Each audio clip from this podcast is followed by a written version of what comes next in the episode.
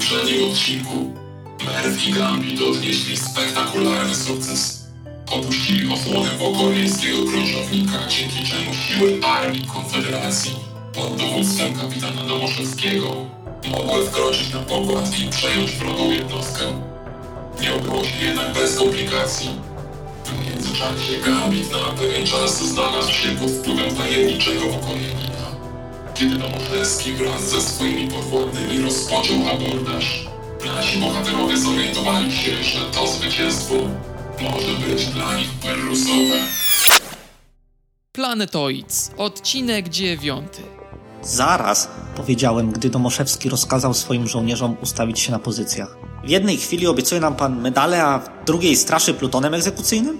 Jedno drugiego nie wyklucza. Powiedział Domoszewski.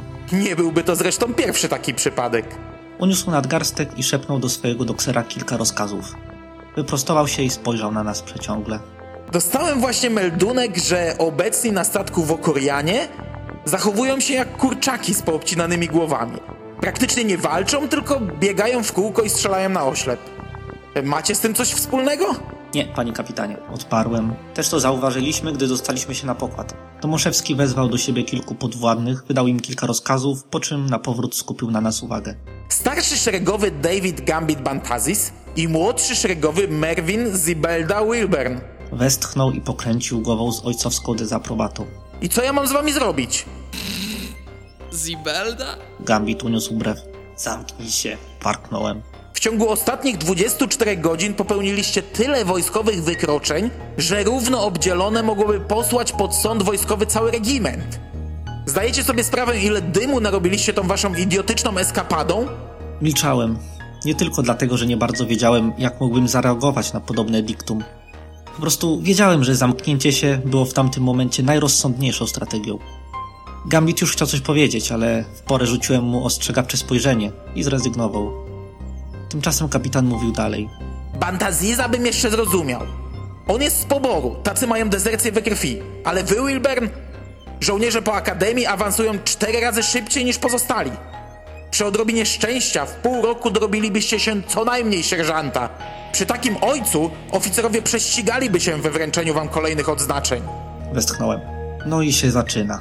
Mój ojciec 10 lat temu bohatersko dał się zastrzelić podczas jednego z pierwszych starć z siłami Wokorna. Co z jakiegoś powodu zrobiło z niego bohatera wojennego. I do tego sprawiło, że dla większości wojskowych byłem przede wszystkim synem swojego ojca. Rozumiem. Powiedział Domoszewski widząc moją minę. To ta pierwsza akcja, tak? Nagle okazało się, że wojna to nie tylko zabawa w strzelanego, ale krew, pot, łzy i gówno. Tak bywa, chłopcze.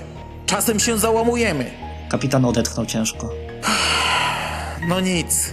Wstawię się za wami w czasie procesu, bo Bóg mi świadkiem, że wasz wyskok koniec końców przysłużył się czemuś dobremu. Ale na cuda nie liczcie. Odprowadzić ich do transportera. Rozkazał stojącym przy drzwiach żołnierzom. Westchnąłem i ruszyłem w stronę wyjścia. Mamy przesrane. Mruknąłem pod nosem, gdy wraz z Gambitem ruszyliśmy pod eskortą w dół korytarza. Gambit, mamy totalnie przesrane. Nie dramatyzuj. Odparł Gambit. Zibelda?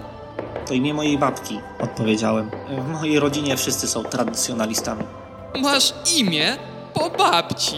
Drugie imię.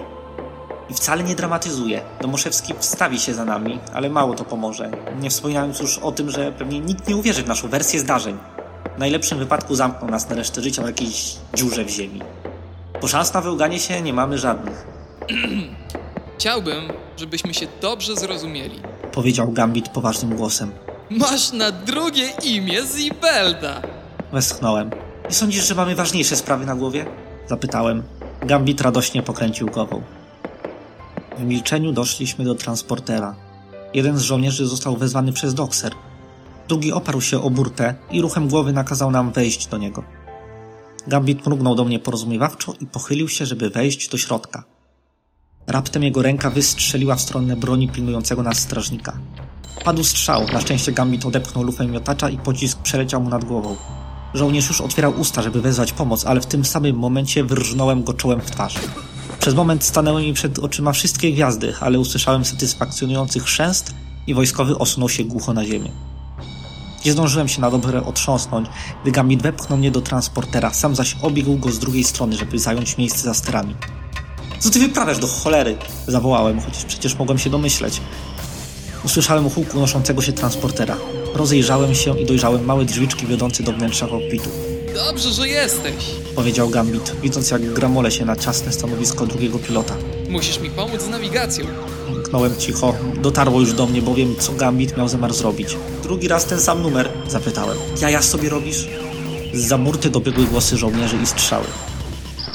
Zapiąłem pasy, myśląc, że żadne déjà vu w historii ludzkości jeszcze nigdy nie było tak paskudne. Ciąg dalszy nastąpi. Scenariusz Michał Ochnik. Muzyka i udźwiękowienie Dawid Banasiuk. Merw Michał Ochnik. Gambit Dawid Banasiuk. Kapitan Hubert Spandowski.